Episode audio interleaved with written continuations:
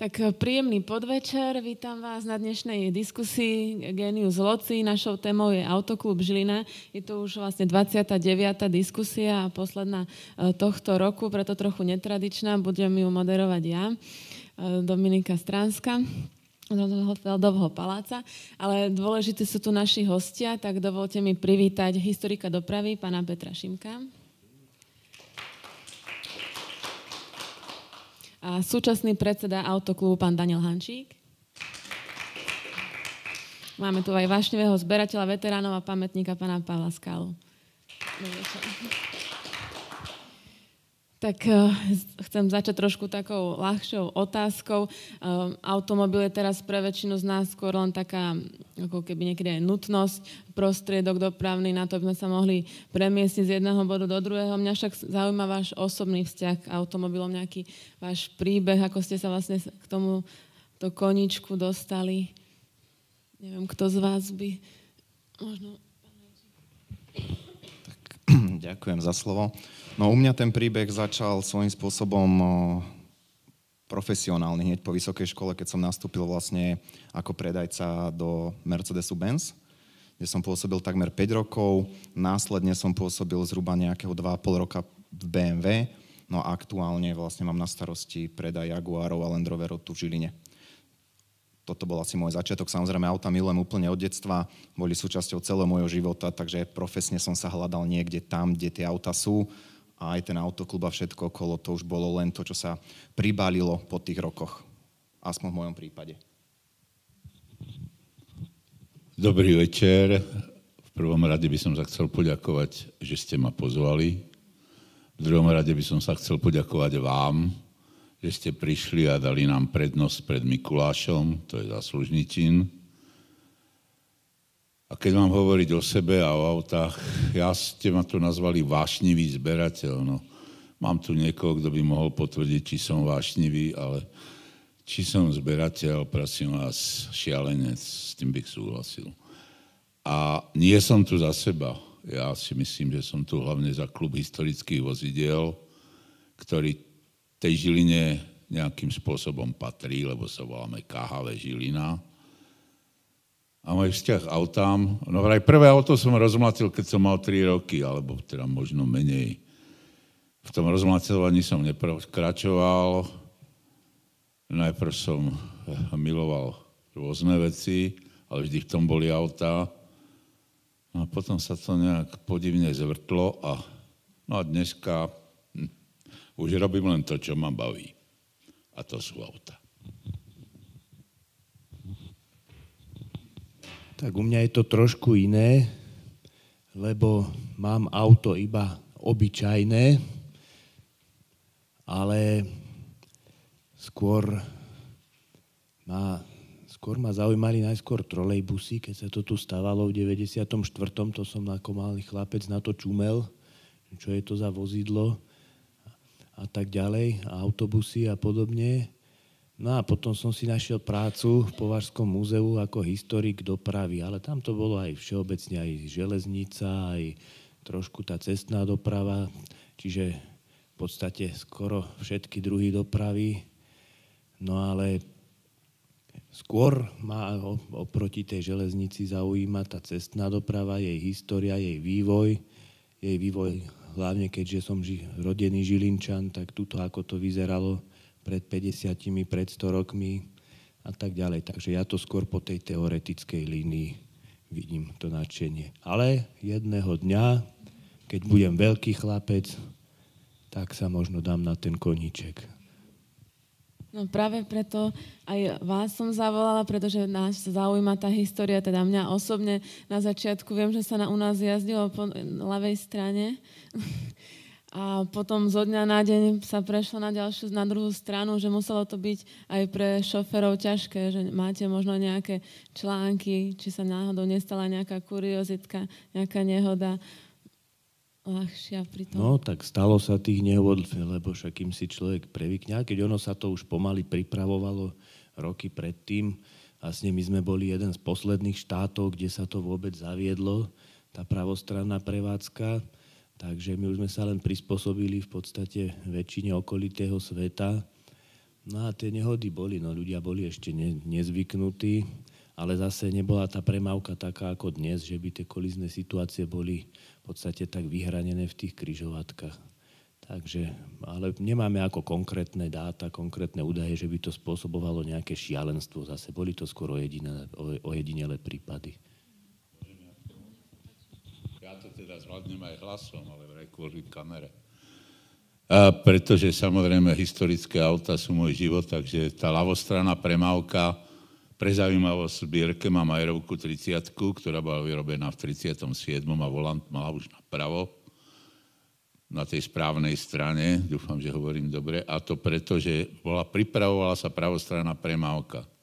Pripravovala sa strašne dlho, proste robili sa rôzne e, opatrenia, vymýšľalo sa, ako to bude, ako sa to urobí. Zmena značiek, postup a cez to všetko sa to vyriešilo z noci na ráno, pretože keď Nemci išli obsadiť Čechy, protektorát Böhmen and Meren, tak Hitlerovi vojaci nevedeli jazdiť vľavo. Jazdili vpravo a prišli do Čiech a oznámili, na druhý deň sa oznámilo, v Čechách a na Slovensku sa bude jazdiť vpravo a bolo vymalované. Ja by som tam možno doplnil vlastne v histórie tej autokluby. Práve autoklub Žilina bol jeden z prvých, ktorý tu vlastne nejako tú dopravu sa snažil, snažil zreorganizovať. Dokonca aj v tej prezentácii pár fotiek, ako si oni predstavovali priamo dopravu blízko tu námestia a bol vlastne aj prvý, ktorý pripravil formou nejakých dopravných značiek, nejaké dopravné značenia tieto, lebo veľmi zaujímavá informácia je práve z tých 20. alebo 30. rokoch tá, že už vtedy sa stiažovali napríklad zahraniční šoféry, že tu v Žiline blúdili. Všetky tieto informácie sú dostupné však vďaka aj pánovi Šimkovi, takže je to fakt zaujímavá história, o ktorej sa tu vlastne rozprávame a práve o tej doprave tu, tu priamo v Žiline. Áno, práve to ma aj zaujalo, tie, aké boli konkrétne tie zmeny. Viem, že tam boli nejaké nastavené jednosmerky, potom takisto aj prechody prechodcov vyzerali asi inak ako teraz. Možno, že viete o tom viac. Ona, celá tá problematika priamo tej dopravy, ktorú si autoklub zobral, ten autoklub vlastne vznikol v nejakom 29. roku a on sám o sebe fungoval pomerne 3 roky len, čiže kým ho nezačlenili zase do autoklubu Republiky Československej, ale práve za ten krátky čas urobil kus roboty práve v tej doprave. Ono v tej dobe, v tých 20 30 rokoch sa tu v Žiline, nechcem povedať, že sa jazdilo všeliako, ale tá doprava jednoducho nebola organizovaná. Autoklub Žilina sa bil úvodzovkách strašne dlho aj s výrobou dopravných značiek. Bola to strašná veľká byrokracia okolo toho ale myslím si, že nakoniec sa im to podarilo a celkom slušne a čas tých ich uh, myšlienok pretrváva dodnes priamo v tej doprave. Ja možno odozdám slovo vám, vy by ste to možno vedeli povedať niečo konkrétnejšie k tomu. Ja to vždy tak iba páči sa. Pár, pár takých možno perlíčiek.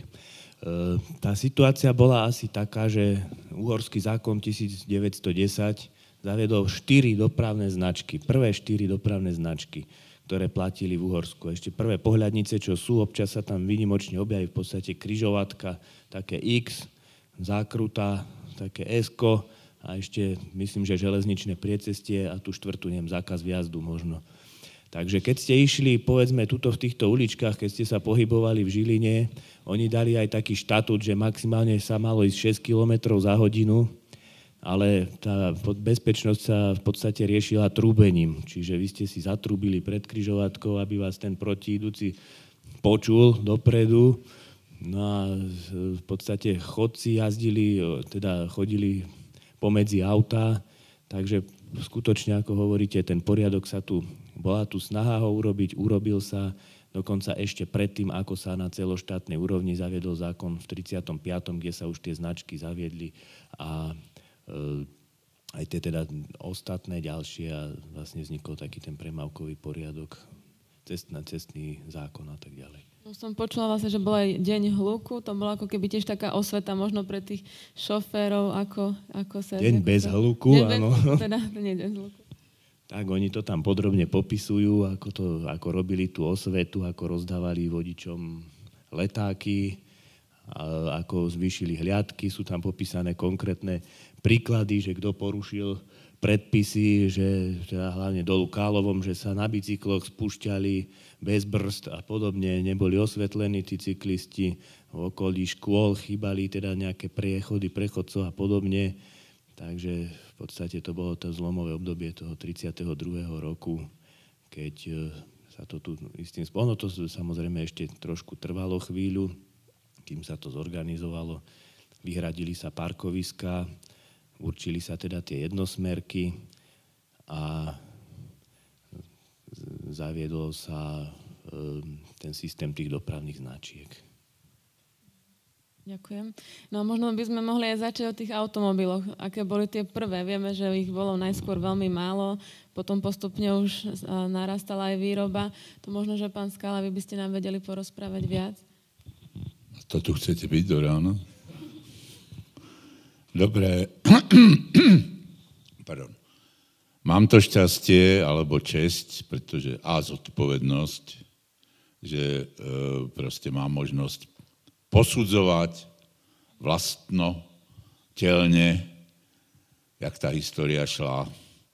To najstaršie, čo som mal, už nemal, bolo 1895, ale o tom nebudeme hovoriť. To najstaršie, čo mám, a môžete u mňa vidieť, je 1912 je to značka EMF. Bol som 5 proti 5 a tam, keď ten pán, čo to uvádza, meno poznáte všetci a mne vypadlo, zistil, že som nakazený a že vlastne z tých všetkých, čo tam som, som jediný, s ktorým sa dá rozprávať, tak nasadil na mňa teda otázku, že čo? Mám najstaršie, no tak ja som povedal EMF. A keď viete, čo to je, tak je vaše vie z vás niekto, prosím vás, členovia klubu, tí to vedia. Takže to nemôžem skúšať na vás. Takže nebudem skúšať, on samozrejme nemal šancu to. Nemôže vedieť, pretože zatiaľ, čo som stretol ľudí, jeden jediný to vedel a to bol pán Šuman Hreblaj, ktorý je historik, naozaj historik a svetoznámy. Ten vedel, že to bola značka, ktorá bola vyrábaná v Amerike, štvrtá najpredávanejšia, že to boli traja páni. Everett, Metzger a Flanders ale nechceli ste o tom aute, chceli ste vedieť, aké to je. Tuto sedí Imro Jatiel, ktorý mal tú čest, že v ňom vozil svoju dceru na svadbe, najprv s nadšením a potom konštatoval to isté, čo ja. Tvrdá, ťažká, hnusná fyzická drina, to auto človek vidí z diálky a už ma toho dosť, keď si predstaví, že to má riadiť. Naposledy som si presilil ľavú nohu Proste tí šoféry to naozaj mali ťažké. Neohrabané, ergonomia, no keď chcem zabrzdiť, to by ešte šlo, ale ja môžem brzdiť len, poriadne sa dá len ručnou a to je hlboký predklon. Keď chcem eh, zaradiť, hlboký predklon. Keď chcem vyšlapnúť spojku, je tam kuželová spojka, ktorá je veľmi malá, možno 5-6 cm, takže je tam veľmi, veľmi e, silná spružina a vyžaduje to, no, kto v živote riadil 111, tak vie, čo to je a to je ešte, ešte ťažšie než tá 111. Čiže začiatky automobilizmu boli také, že cesta zo Žiliny do Rajca alebo Rajckých teplíc bola dobrodružstvom a človek nevedel, či dôjde ale postupne tie auta skutočne získavali spolahlivosť a od tých 30. rokoch už môžeme hovoriť, že to boli autá, ktoré boli aj na vozenie, aj spolahlivé. No dobre, stačilo, ale budem môcť rozprávať. Ja by som zase možno doplnil trošku tej histórie, čo, ktorú sme vlastne hľadali, keď sme zakladali ten autoklub, tak fakt je taký, že krátko po prvej svetovej vojne v roku 1919 sa v Žiline, v Žiline respektíve v jej blízkom a širokom okolí vydovalo 5 vozidiel, z toho boli 4 osobné auta, jedna motorka. A, a v tých 20 30 rokoch, keď ten autoklub sa oficiálne spustil, tak už bolo evidovaných nejakých 9 tisíc automobilov, čiže ten náraz tam bol naozaj prudký a v tom období ten automobilizmus bol fakt v niečom prelomový. Mnohí to prirovnávajú, keď sa vynašol napríklad telefón, že tie vzdialenosti sa naozaj skracovali. Aj keď, ako hovoril pán Skala, ono to bolo dobrodružstvo vtedy a ako počúvam, tak aj dnes. Takže asi no, takto. Ešte doplním, že dopatrali sme sa toho úplne prvého automobilu, To je súpis z roku 1909. Značka Dedion Bouton, čiže Francúz. Áno, ja ale francúzštinu neviem. Uh, mal to Ladislav Zamborský, žilinský podnikateľ a malo ešpz P2. Takže, takže to bolo prvé. Potom tie štyri, čo ste spomínali, toto už tam nebolo v tom 19., čiže už neexistovalo. Malá sukenka, vozidlo, e, celuloska vozidlo a dvaja, dvaja dve fyzické osoby, respektíve podnikatelia. To bol Grün a toho posledného si nepamätám. Takže to boli počiatky. No a potom v 27. sa urobil súpis, kompletka za Žilinu, tam ich máme 156. Takže to bolo ešte také, ešte pred tým autoklubom, tam toho veľa nebolo. Ale už tie ďalšie roky to išlo z roka na rok podstate v stovkách hore. To sa chceme opýtať na tú dostupnosť, že na začiatku, keď si zoberieme nejaký plat v tej dobe, tak uh, niekde napríklad minister mohol mať nejakých, ja neviem, 9 tisíc mesačne, tak on si mohol také auto asi dovoliť. Takže, a potom neskôr myslíte, že tá dostupnosť už keď začali vyrábať, už, už to bolo lacnejšie, alebo stále si vlastne držali nejakú cenu, len tomu neviem, no pán Skála. No, ďalej zase veľká téma.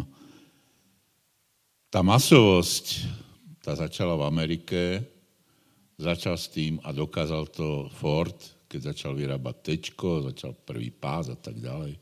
A to tečko sa predávalo, to úplne prvé, za 800 dolárov, čo by v dnešnej kúpnej sile možno predstavovalo takých, aby ste mali predstavu 1300 do 2000 eur.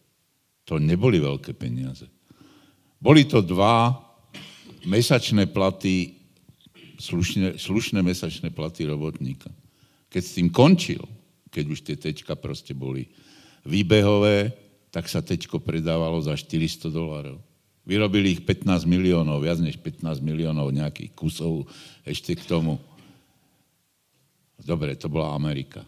V Európe tie prvé auta Dedition Button, pardon, že som vás opravil, ale mne to nedalo, to bol pionier, ono teda sú tie kategórie veteránov rôz, e, podľa roku výroby, do roku 4 je to Uncenter, čiže pionier, úplne to prvé pionier, potom nasleduje klasik a tak ďalej. Tie pioniery, tie boli drahé. A to mali len takí, čo boli za pokrok, videli niečo a mali na to. Ale potom, po tom 8. už to proste, to, tá cena sa pohybovala tak, že sa to... Tí bohatí si to mohli dovoliť. To nebolo Slovensko.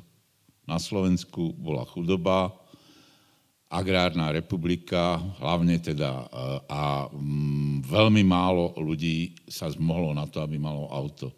V Čechách to sa rozprávame o niečom inom, tam už boli ľudia bohatší a tam si tie auta skôr mohli dovoliť. A zase e, to auto sa dalo kúpiť, povedzme, za taký priemerný robotnický, no, no, ročný plat. Ale 30. roky to už proste išlo, a teraz si zoberme československé auta, ľudové vozidlo, ktoré proste sa vyvinulo a vyrobilo a vyrábalo preto, aby postavilo, aby si ho mohol kúpiť každý. To najľudovejšie, najkrajšie z nich boli aerovky, napríklad, lebo tam to poznám. Aero 662, dvojzíc, dvojsedadlový s tretím sedadlom v kufri, ten sa predával za 18 tisíc československých korún. Keby som to mal premeniť na dnešné drobné, teda na, na dnešné peniaze, aby ste mali predstavu a vedeli to porovnať treba s tým Fordom, tak sme niekde na, na, na možno 5000 eur. Čo sú veľké aj nie veľké peniaze, keď to zoberiete na zárobok. No a takto postupne šlo. Tie luxusné autá stali moc a moc a strašne moc. Aj dneska super luxusné auto stojí viac než e, možno e, bežný byt, pretože sa pohybujeme cez 100, 200, aj 300, aj milión No a u veteránov, tam to nemá hranice, najdrahší veterán Ferrari cez nejakých 35 miliónov dolárov, však to je šialenstvo. A zase si musíte uvedomiť, že keď niekto má ročné dividendy v desiatkách miliónov dolárov, tak nemá problém si to auto kúpiť v takejto cene. A to platilo vždy. Tí, čo mali peniaze, mali na luxus, tí, čo nemali peniaze, vozili sa na bicykli, ak naň mali. Ja by som tam možno ešte doplnil pár takých vecí, že ono v tých prvopočiatkoch, keď ten automobilizmus prichádzal, ono v podstate to ani automobily neboli, boli to skôr motorové koče, hej? Asi ako najznámejšie od Karla Benza, Patentwagen. A pán Skala mal kus pravdy v tom, že svojím spôsobom fakt si to mohli dovoliť len bohatí ľudia. Boli to šlachtici, bola tu tá šlachta, ktorá vlastne na tých autách jazdila. Samozrejme všetci na vôkol, ktorí neboli za nejaký ten progres, respektíve v tom nevideli tú budúcnosť, im ľudovo povedané kladli polena pod nohy, vymýšľali nezmyselné zákony, ako že musel človek s červenou vlajkou bežať pred tým autom, upozorňovať, že vôbec to auto sa hýbe a teda, a teda, a teda.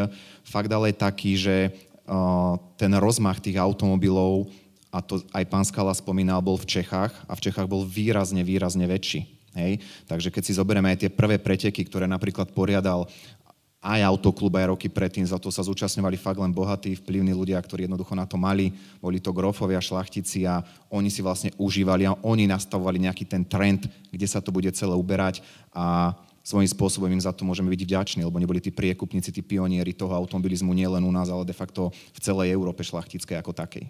Čiže vlastne zakladateľi autoklubu boli vlastne tí prví, čo mali nejaké tie dobré auta. Ja som chcel len jednu vizitku. Najmasovejšie podujatie v oblasti veteránov je jazda, vždycky sa to jazdí niekedy koncom, e, začiatkom novembra, London Brighton, asi ste to už počuli, je to cirka 80 e, kilometrov, je to na oslavu zrušenia praporkového zákona, teda zástavkového zákona, keď v Anglii platilo, že pred každým automobilom musel bežať e, bežec a upozorňovať, že automobil pôjde a len tak pre zaujímavosť, ak tam chcete sa zúčastniť, musíte mať vozidlo, ktoré bolo stabilne vyrobené do roku 4 a štartuje ich tam 800. Viete si to predstaviť? Ja hej. Tak keď to trošku zase na tú žilinu vtiahnem, tak tie autá prvé, alebo nie úplne prvé, ale keď to zoberieme povedzme tie 20. roky, tak mali ich podnikatelia, veľa z nich boli Židia, mali ich e, podniky tie väčšie, dajme tomu, to bol, mohli byť aj nákladné väčšinou vozidla, a potom tu boli tí živnostníci, ktorí sa tým automobilizmom živili, čiže taxikári, um, hovorila sa tomu autodrožky, potom boli, boli autobusári, čiže tí, čo robili tú nepravidelnú a pravidelnú hromadnú dopravu. No a ako k tomu prišli? Poviem dva, prí, dva príklady z okolia tých autobusárov.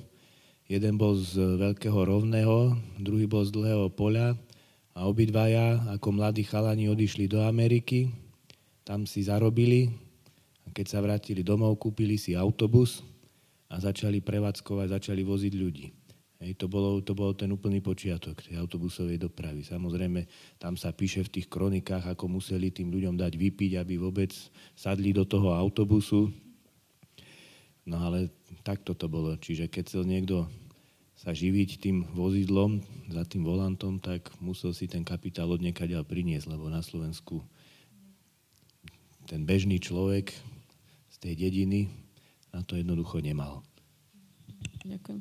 A spomínali sme aj tú rýchlosť, čo to bolo tých 6, možno 15 km za hodinu. No a ktoré auto je také jedno z tých prvých, ktoré mohlo byť ako najrýchlejšie na tú dobu možno, alebo teda už také ovládateľnejšie? Uh, hovoril som tu o tých autách, jak to sa riadí. Prosím vás, niektoré boli to bolo aj to moje 100 1895. hrozno, hrozné. Ani volant tam nebol. Riadilo sa tyčou, ktorú som takto posúval. Dá sa to, samozrejme, ten prevod. To by sme sa bavili o prednej náprave, jak to všetko vzniklo, ako vlastne čo. Veď eh, Benz nazval uh, jedno svojich uh, uh, to prvých aut Victoria, pretože prišiel na to, jak to vyriešiť aby mohol naraz točiť obidve kolesa v predne, z prednej napravy, to sú tie závesy a podobne. Ale aby sme teda sa dostali k rýchlosti, alebo k tomu, čo to vlastne Francúzi v tom období v Európe boli najďalej. Television Button, Renault. Prvá, naozajstná, naozajstná by som povedal, automobilka, o ktorej sa dá hovoriť, že vedela vyrábať už auta, v ktorých sa dalo jazdiť, to boli Renaulty. Podľa môjho názoru, prosím vás, to je samozrejme, to by sme sa tu, keby sme sa stretli s historikmi, tak to je na diskuziu, ale ja hovorím Renault. A tá rýchlosť, už to bolo schopné ísť tou priemernou rýchlosťou okolo 80. Vedci v tom období dumali nad tým, že či stovka, 100 km hodine, človek či to prežije, či to nie je pre neho nebezpečné. Prvý, kto pokoril tento rýchlostný rekord, bol pán Jenci, francúz, a v sa svete vôbec nie s automobilom na výbušný motor, ale s elektromobilom. Existuje, videl som ho, je to taký dutník na kolesách, v podstate mu stačilo mať ba- nabité baterky a dosiahol rýchlosť, myslím, 106 alebo 108 kilometrov. Nie som už taký historik, aby som vedel. Ale tá stovka v tých 20 rokoch už nebola nič mimoriadne. Dalo sa, len cesty na to neboli. To si zase musíte uvedomiť, že ísť po ceste pre konský povoz stovkou, zase teraz by prišla na, rum, na rozum pani Eliška Junková, ak vám to meno niečo hovorí, a Targa Florio, jak ste niekto v živote bol na Sicílii a bol ste sa pozrieť na tom okruhu, tak viete, o čom hovorím? Neskutočné. Uzulinké cesty bez slušného povrchu a oni tam mali priemerku cez 100 kilometrov. Ale dobre, to sú špice. Tí bežní ľudia, keď to išlo rýchlejšie ako konský povoz, tak už to považovali za, za, za, za, za obrovské No a samozrejme, jak sa tie, tam tu navidíte jedno s tuhými kolesami. Ono totiž to sú cesty, pneumatiky, pán Dunlop. To všetko je o ľudskom pokroku. A jak sa zlepšovala informovanosť, zvyšovala sa aj rýchlosť vozidel. Ten ľudský pokrok sa zastaviť nedá. Dneska už sú autonómne autá, to sme ale inde. A v Žiline, keď si predstavíte dopravnú situáciu treba teraz, tak niekedy je to naozaj to hrozné. Ale to je, sme inde, ja som sa rozrečnil o tej rýchlosti. Dobre. Čiže v podstate najskôr boli auta a potom sa začali upravovať cesty. Tak nejak. Stavať.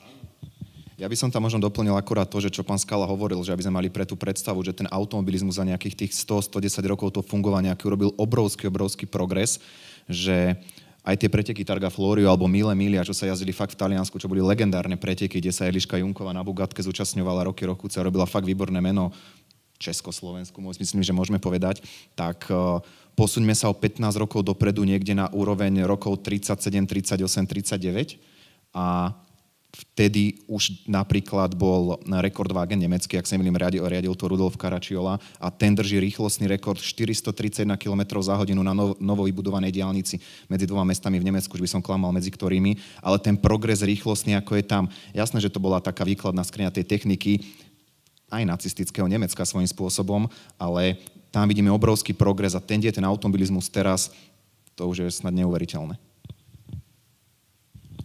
Ja k tým cestám možno poviem, lebo cesty to bolo zanedbané v podstate od stredoveku, vždy bol problém s tými cestami. Potom za Marie Terezie možno sa niečo začalo robiť, ale tu na nie.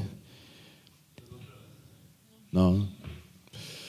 Vždy sa tie cesty doťahujú, potom v podstate, keď si zoberieme cestu prvej triedy, smer Strečno, tá bola postavená pre automobily až v roku 1938. Dovtedy tam bola cesta pre konské povozy v úvodzovkách, lebo skutočne to bolo len vyjazdené v teréne a boli tam tí cestári, tí ktorí chudáci to tam len naprávali v kuse a kde, keď skončili, tak zase mohli od začiatku začať, lebo ako tie vozy chodili, tak tam robili tie koľajky, oni sa hovorili koľajkári tým cestárom a vlastne nemalo to pevný povrch poriadny, takže oni to vlastne, potom sa tam robil ten štet, robilo sa tam, e, prelievalo sa to asfaltom, na vrch sa ešte vysypal jemný štrk, takže ono, nebolo to také hladké ako dneska.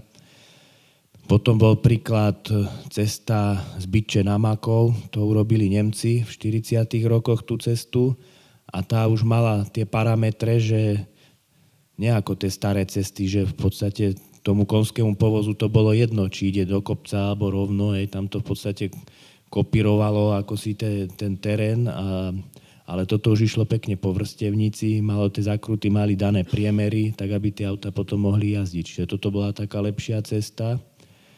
No a teraz sme napríklad boli na jednej terénnej vychádzke, tiež v okolí Byče, to je Byča, Pšurnovi, Petrovice, tak. Tam napríklad koncom 19. storočia sa hodne vozilo drevo. Tak tú cestu dal postaviť tam šľachtic, Poper, ktorý tam tak obchodoval, lebo potreboval voziť k železnici alebo k váhu na plte to drevo. Tak tam napríklad nájdete dodnes auta tam nejazdili, ale je to tam tak parádne zachované v tom teréne. Fakt kvalitne kameňom vysypaná cesta, pevná, e,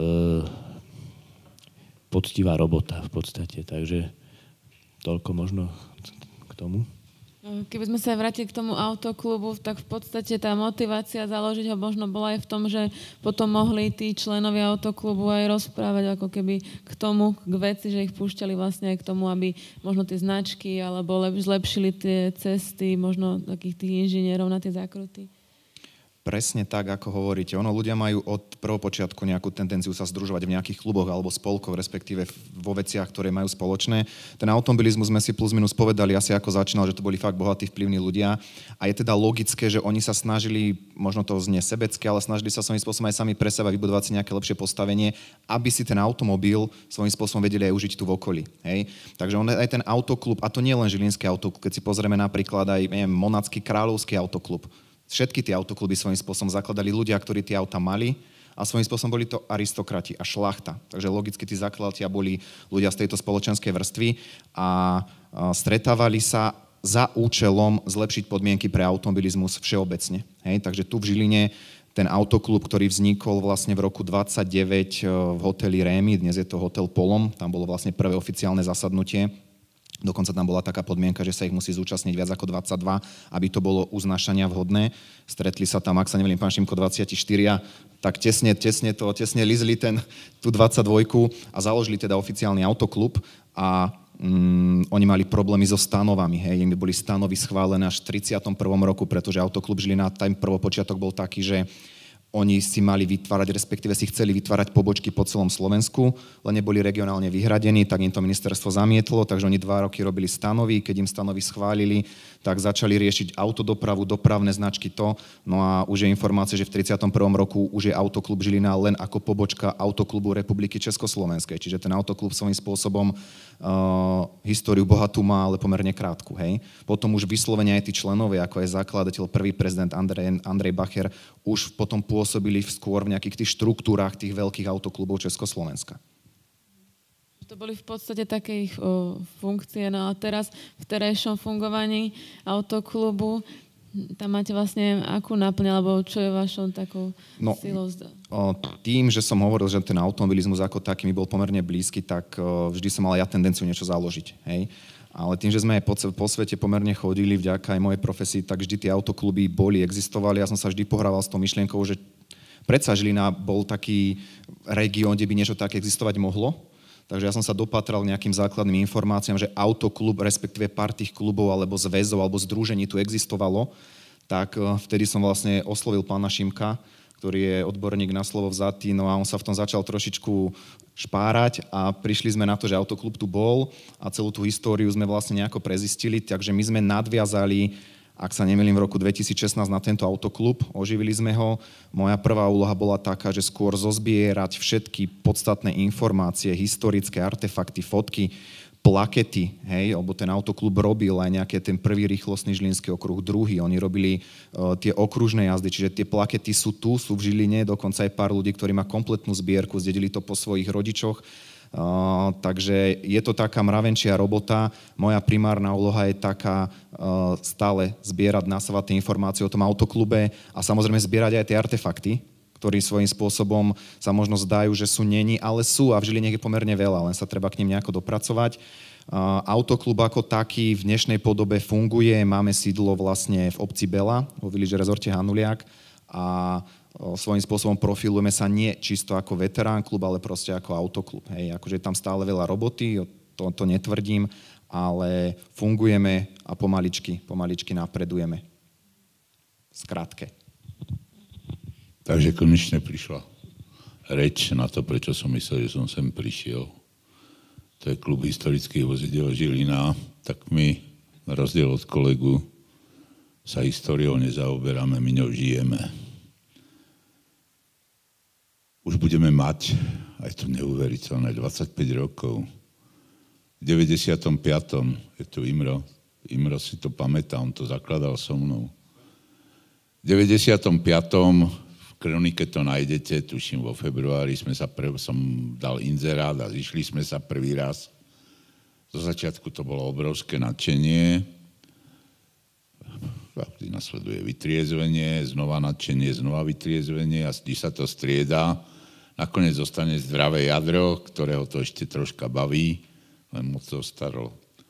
Ale to hlavné, čo si myslím, že je úloha autoklubu, teda nie autoklubu, pardon, ale klubu historických vozidel je zabezpečiť legislatívne podmienky alebo vynaložiť snahu na to, aby existovali legislatívne podmienky pre prevádzku historických motorových vozidel. To je nie jednoduché.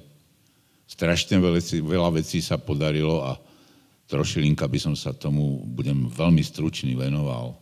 Poprvé, čo to je veterán, pretože mnohí z vás tu síce sedíte, ale predstavujete si, že veterán je staré auto. No, svojím spôsobom áno. Ale z hľadiska právneho, alebo teda legislatívy, veteránom je každé vozidlo, ktoré, a sú tam dve podmienky a veľmi závažné. To prvá je vek 30 rokov a druhá, ešte dôležitejšia, musí slúžiť pre zachovanie historických hodnôt. To znamená, že 30-ročná Škodovka, ktorá ma verne vozí každý deň do roboty, nie je veteránom. To tá neslúži pre zachovanie historických hodnôt, to je proste užitkové vozidlo. Aby sme mohli vôbec existovať, teraz je to s Európskou úniou je to jednoduchšie, pretože sú tie mm, predpisy harmonizované a musíme dbať, Slovensko musí dbať na to, aby malo rovnako ako celá Európska únia, tak vznikli háčka, to znamená vozidlá, že môžem po, s tým veteránom, s tým vozidlom, ktoré splňa náležitosti, môžem vysvetľovať, čo to je, ale radšej sa budete mať možnosť sa pýtať, tak sa spýtajte. Mohlo na, som mohol na cesty aby pridelovanie tých čísiel malo svoje pravidlá, to je jedna vec. Druhá vec je veľmi dôležitá, byť niekde organizovaný. Ono to sám vojak v poli nič nedokáže. Najprv boli na Slovensku a začínali, my sme začínali v asociácii historických vozidel, kde som mal tu čest byť viceprezident, ale skoro 20 rokov a to nie je dôležité. Druhá konkurenčná organizácia sa volala Združenie zberateľov historických vozidel. Ja ako všetkom, kde sú dvaja na Slovensku, tak nebolo to príjemné. Jedni boli lepší, druhí boli horší a tí boli vôbec najhorší. Trošilinka som sa možno o to zaslúžil. Pred štyri, troma rokmi sa nám podarilo, že už je len v podstate jedna organizácia, ktorá sa volá Združenie zberateľov historických vozidiel, ktorá je členom FIVA, čo je nadnárodná organizácia združujúca všetkých, všetky kluby a všetkých zberateľov historických vozidel.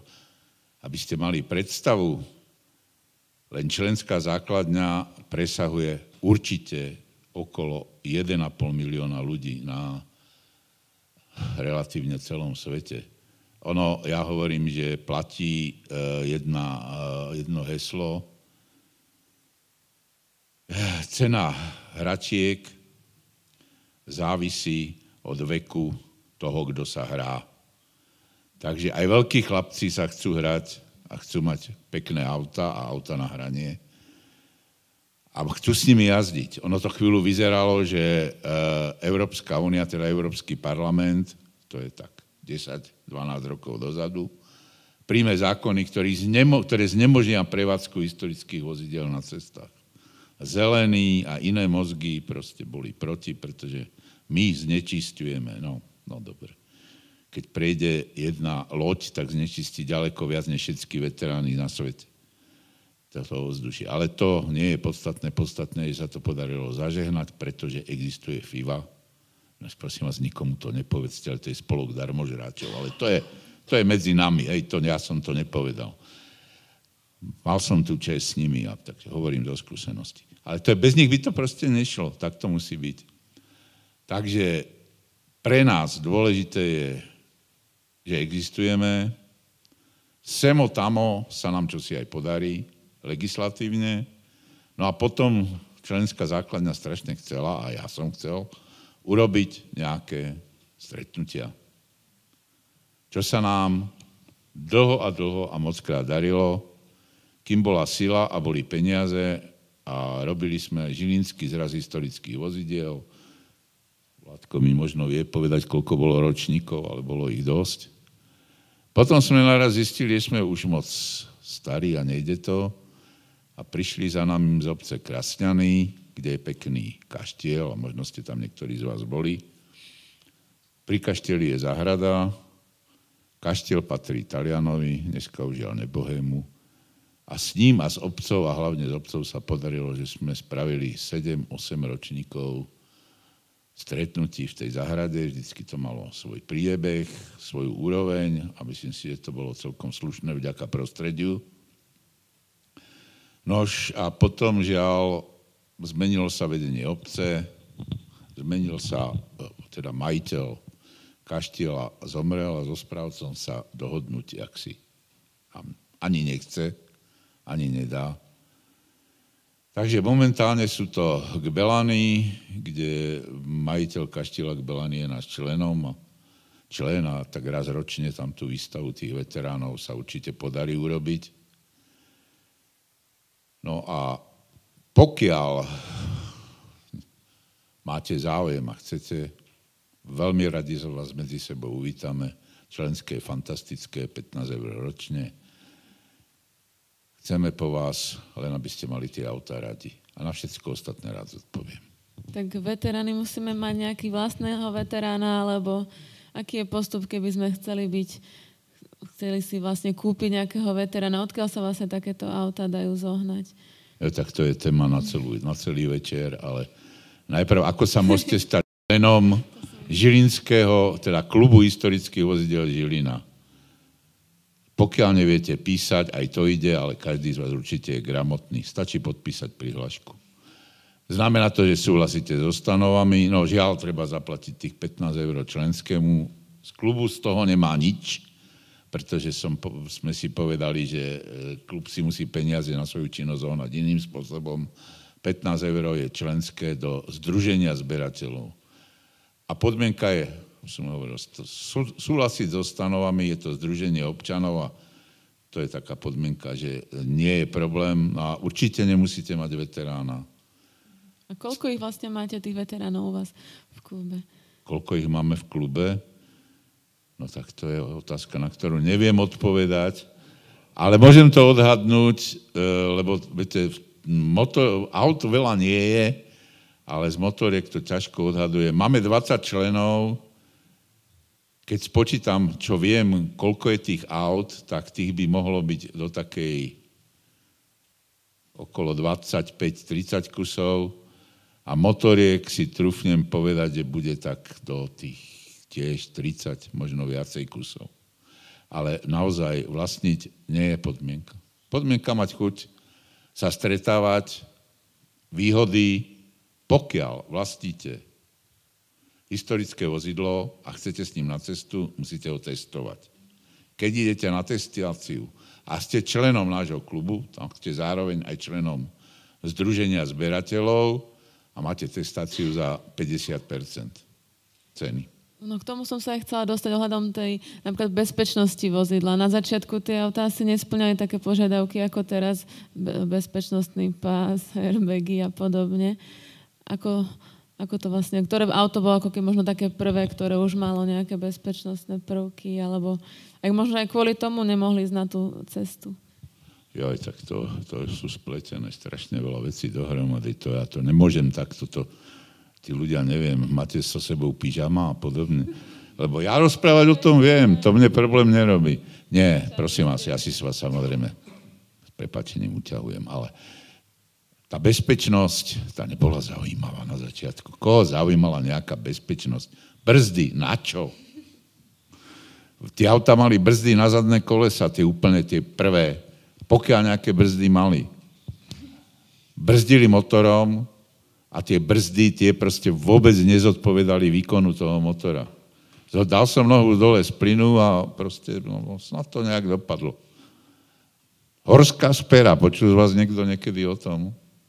Auta do roku 30, nie všetky, ale väčšina, mali tzv. horskú speru, to bolo veľmi jednoduché. Mal páčku, potiahol a z auta vypadla taká, nazvime to, tyčka, ktorá keď bol v kopci, sa ten oprela o zem a vlastne to auto držala v tom kopci, lebo on inú možnosť nemal, ako tam udržať. Bezpečnosť, ergonomia, to všetko prichádzalo postupne. Prvé dopravné nehody. No keby som vedel, tak to zoberiem, mám krásne fotky tých nehod z tých 30 rokov z Ameriky, no to je neuveriteľné. Tam vidíte, že to auto, keď do niečoho drclo, no tak sa rozsypalo, lebo bolo drevené to málo kto vie, tie auta sú z dreva. To bol najjednoduchší materiál, najlepšie dostupný. V Amerike dokonca sú vozidla do roku 4, ktoré majú nápravy z dreva, pretože proste bolo to jednoduchšie na opracovanie.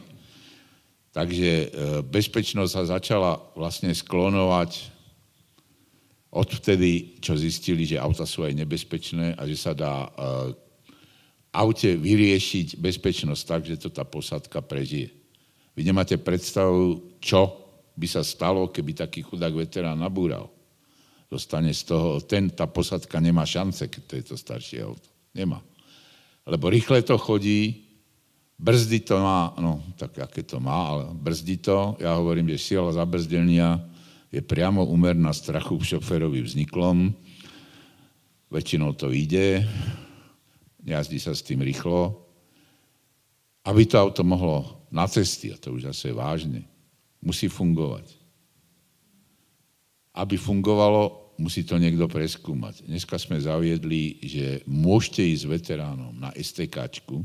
Obrovský problém, neriešiteľný pre STKčky bolo, že tá stanica technickej kontroly mala soft, len software, ktorý umožňoval, aby to auto skontrolovali vtedy, keď má VIN. No auto do roku e, tak 20, niektoré ani čísla nemali. Takže vinka, kdeže, to sa podarilo vďaka nášmu prezidentovi Jurajovi Porazikovi dať do takého stavu, že môžete dneska prísť veteránov na STK, na špeciálnu prehliadku, oni vám ju urobia, dajú vám protokol, tam vám označia, že nemáte hmlové svetlo a že nemáte to, čo moderné a bezpečnostné pásy, pretože to oni teda skúmajú a musia to mať, ale pre veterána to netreba.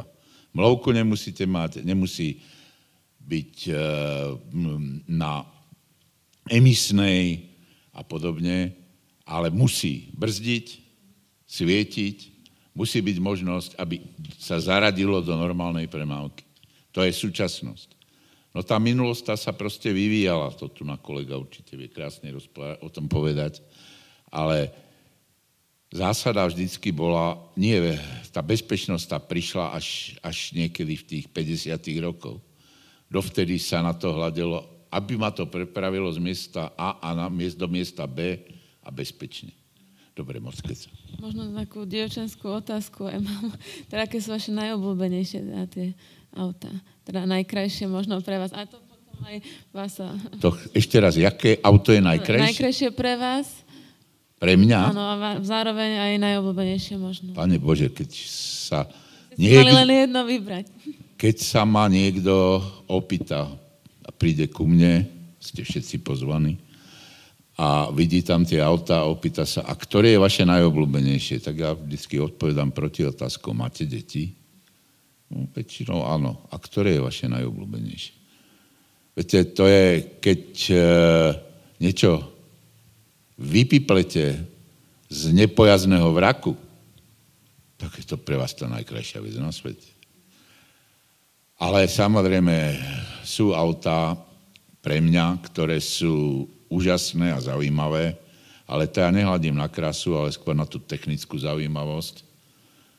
No, môjim snom bolo párne auto, o tom sa môžeme porozprávať. Som vyliečený, viem vám povedať prečo. Ale z tých technicky najzaujímavejších, a to není len môj názor, tá naj, to najcenejšie a možno, možno aj najkrajšie je to, čo vymyslel pán Iberlaker s pánom Ledvinkom a to je Tatra 87. No, ak by som sa mohol teda ešte vrátiť späť k tomu, k tomu autoklubu, tak v podstate to, náš autoklub ako taký nie je vyslovene združenie historických vozidiel, pretože aj keď sa my možno na ten autoklub spätne dívame, že je to niečo historické s historickými autami, treba brať to, že v tom 29. v tom klube bol výdobytok modernej techniky pre nich. Hej. Z nášho pohľadu to bolo staré auto, pre nich to bolo auto, ktoré vlastne splňalo všetko to, čo v tej dobe splňať malo. Preto svojím spôsobom my združujeme majiteľov vozidiel, nechcem povedať, že všetkých, ale sú tam aj veteráni, aj moderné vozidla. Pravda je taká, že ani zďaleka nemáme taký počet členov ako pán Skala. To je fakt. A pravda je taká, že posledné, posledný rok, dva uh, robili sme veľa také roboty, ktoré možno nie je vidieť na povrch a možno si niekto povie, že v podstate sme ani nič nerobili. Fakt je ale taký, že riešime mm, veci, interné veci a ja pevne verím, že do roka, do dva bude reprezentatívny priestor autoklubu Žilina, kde bude vidieť desiatky historických vozidiel, ale to možno predbieham, čiže toto je len tak som naznačil, kam smerujeme a kam sa uberáme, ale ako hovorím, je to maratón, nie je to šprint, takže ono to všetko, všetko niečo trvá. No a ak by som mal odpovedať na tú vašu druhú otázku, tak uh, krásne to vystihol pán Skala s tými deťmi, je to presne tak. Uh, ja tiež nemám, že úplne vysnívané auto, ja mám nejakú vysnívanú garáž, kde by tie auta boli, ale z môjho uhlu pohľadu ja si tam viem predstaviť, jedno z nich by určite bol pre mňa Jaguar E-Type. Krásne britské športové auto. Dokonca, ak sa neviem, aj Enzo Ferrari sa vyjadril, že sedel som v ňom, Aňo. Áno. No. Takže ja sa tam zatiaľ zmestím. Tak uh, toto by som si vedel predstaviť ako jedno z mojich aut v garáži. Drobnú poznámku. Ja som zabudol na pána Mihálika, Holiday Inn. Pán Mihálik Holiday Inn. Tam je, no, dva, tam ich vidíte 20, ale on fakticky dneska vlastní zbierku Škodoviek, ktorá je cez 40 kusov, takže áno, toto máme v klube. Aká bola otázka? Otázka o e, najkrajšie a najobľúbenejšie auto. My sme si to na začiatku povedali, že pre vás je to v podstate na dopravný prostriedok, ale možno... No ja to poviem trošku inak odpoviem, z pohľadu muzejníka. Lebo tak našou úlohou ako mňa, mojou ako zamestnanca múzea je teda dokumentovať vývoj dopravy na Slovensku. Čiže pre mňa to je taká hypotéza, by bolo, by bolo ako najpodstatnejšie, alebo možno aj najzaujímavejšie, keby sa podarilo získať auto, ktoré vieme zdokumentovať jeho históriu, jeho majiteľa, aby to bolo auto používané na Slovensku, nemusí byť vyrobené na Slovensku a vtedy si vieme povedať, toto dokladá niečo z našej minulosti. Hej, tento s tým jazdil, ideálne keby to bol niekto za významnejší, nemusí to byť úplne, ale takýmto spôsobom možno. Ale z toho estetického hľadiska mne sa páčia tie, povedzme, Tatrovky, tie prvorepublikové auta. Tatra 11, 12, aerovky, Pragovky, ale nemám to vyhradené, ale to je také s tým oblým dizajnom. Ďakujem. No a už sa pomaličky blíži koniec, tak ak je nejaká otázka od vás, od divákov, máte možnosť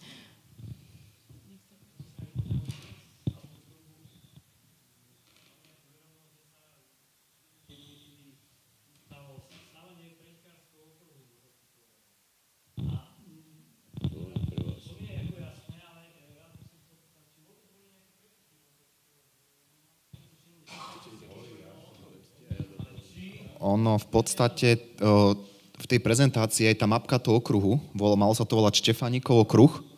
V archíve sme to našli svojím spôsobom, skončilo to tým nákresom, kde to aj začalo. Ono sa reálne na tom okruhu nerobilo, ale stále, ak sa nemýlim, ten, tá trať mala viesť niekde na, ako je veľký diel a tá ja som raz aj tým autom. Dá sa po tom okruhu svojím spôsobom v dnešnej dobe prejsť, hej, keď to takto, keď sa to takto nadnese. A fakt je taký, že autoklub Žilina aj organizoval, buď organizoval, alebo bol spoluzakladateľom, alebo respektíve pomáhal pri organizovaní pretekov. A v Žiline sú najznámejšie práve tie motocyklové preteky po druhej svetovej vojne. Ten prvý a druhý motocyklový okruh, ktorý sa jazdil vyslovene, že v centre Žiliny. To boli asi najznámejšie. Práve k týmto dvom okruhom sa viažú aj na, najviac plakiet, ocení, ktoré sa podarilo zachovať a dokonca som našiel aj video záznam čierno veľmi krátky, možno 6 sekundový, 7 sekundový v nejakom tom tý, týdenníku, alebo ako sa to vtedy volalo, čo sa premietalo asi v kinách, tak tam, tam, je, tam je krátučký záber, čo sa týka tohto motocyklového kruhu. Ale ak sa nemýlim, tak svojím spôsobom toto boli asi dva také najznámejšie uh, poviem to tak, že eventy, ktoré autoklub Žilina usporiadal práve tie motocyklové preteky. Ale asi pán Šimko povie k tomu viacej. Tak prečítam. Prvý bol september 49. Trať mala svoj koniec aj začiatok na námestí Mirana Rastislava Štefánika. Viedla hm, po trase Hlinkové námestie, sad SNP Kálov, naspäť na Hlinkové námestie Republiky 1. mája predmeska a na námestie Štefánikové.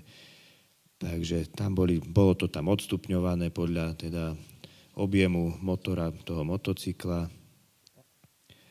A teda súťaž sa uskutočnila 11. septembra 49, ten prvý ročník, druhý ročník bol 13. augusta 50 a tretí ročník 16. september 51, ale tam už sa to volalo, že rýchlostný okruh o červenú hviezdu v Žiline. Takže...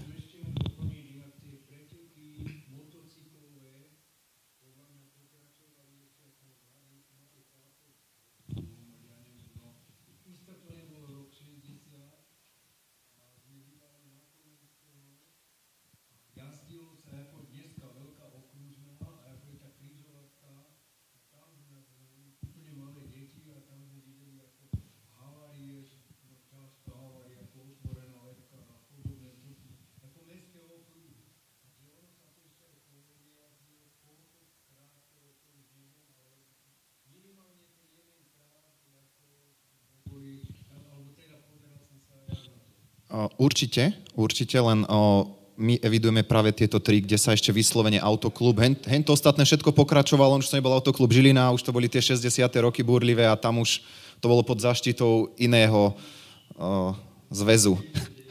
tak.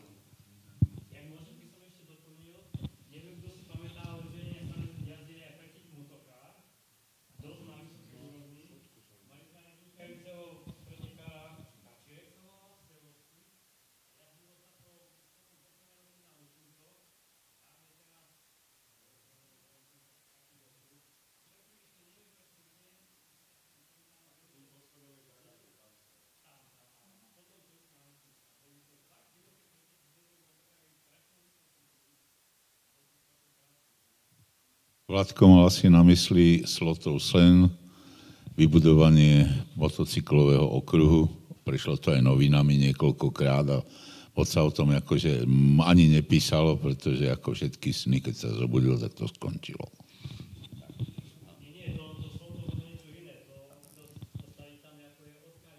Áno, tam, kde teraz sa diálnica stava, či privádzač, tam to bolo v tých horách. Ale paradoxne ja som z okolností stretol vďaka mojej robote pár ľudí, ktorí tento okruh, ten slotov okruh to nazvime, Uh, videli dokonca aj plány a dokonca som mal informáciu, že to aj z Talianska prišli ľudia, ktorí to kvázi mali dizajnovať a robiť ako to v tých horách. Tam to všetko vyzeralo pekne, len no.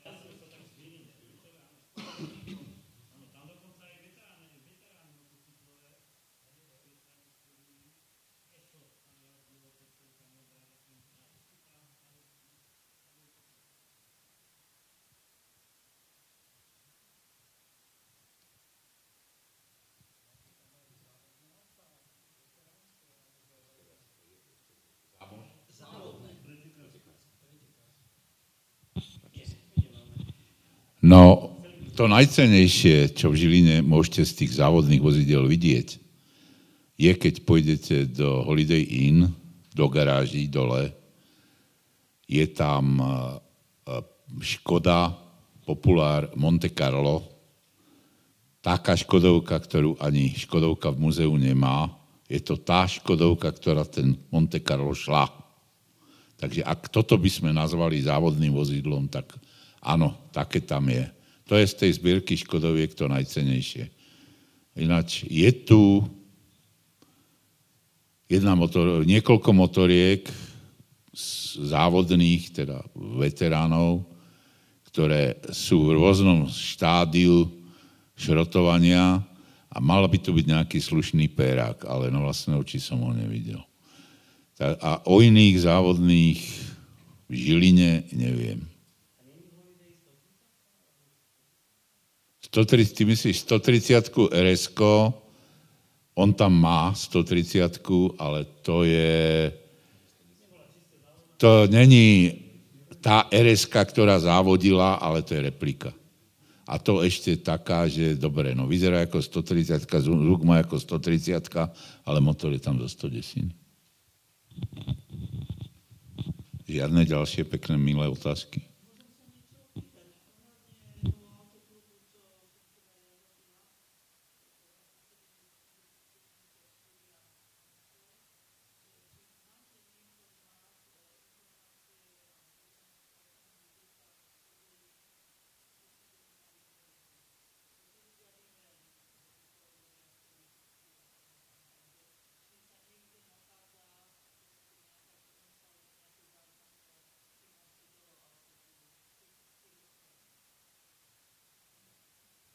Vidím, všetci krútia hlavou, ja o tom nemám ani, ani, ani predstavu. Ne?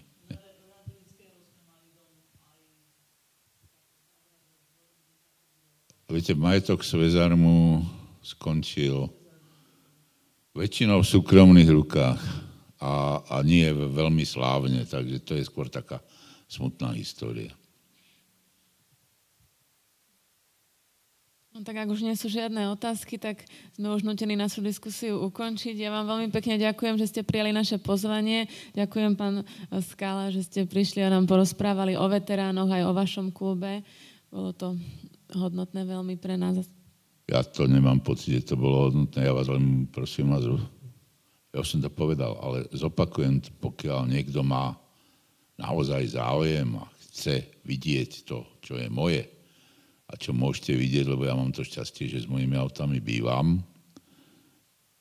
Nech sa páči, len treba zatelefonovať, či som doma a dávať si pozor, lebo ak ste si všimli, tak mňa rozkecať vôbec nie je problém. A ak chcete vidieť iné, to najdostupnejšie je naozaj v tom Holiday Inn dole v garáži, kde je niekoľko tá vzácná, aj podobne niekoľko iných vzácných škodoviek, sú tam dve laurinky a v podstate z toho vývojového štádia škody všetko. No a potom ešte je tu jedna iná hodnotná zbierka a ďalšia zbierka, ale to sú už súkromné. Tá moja, keďže je to tak spravené, že ja mám z toho radosť, ja rád sa o ňu s vami podelím. Ďakujem, že ste prišli ešte raz a ďakujem za pozornie.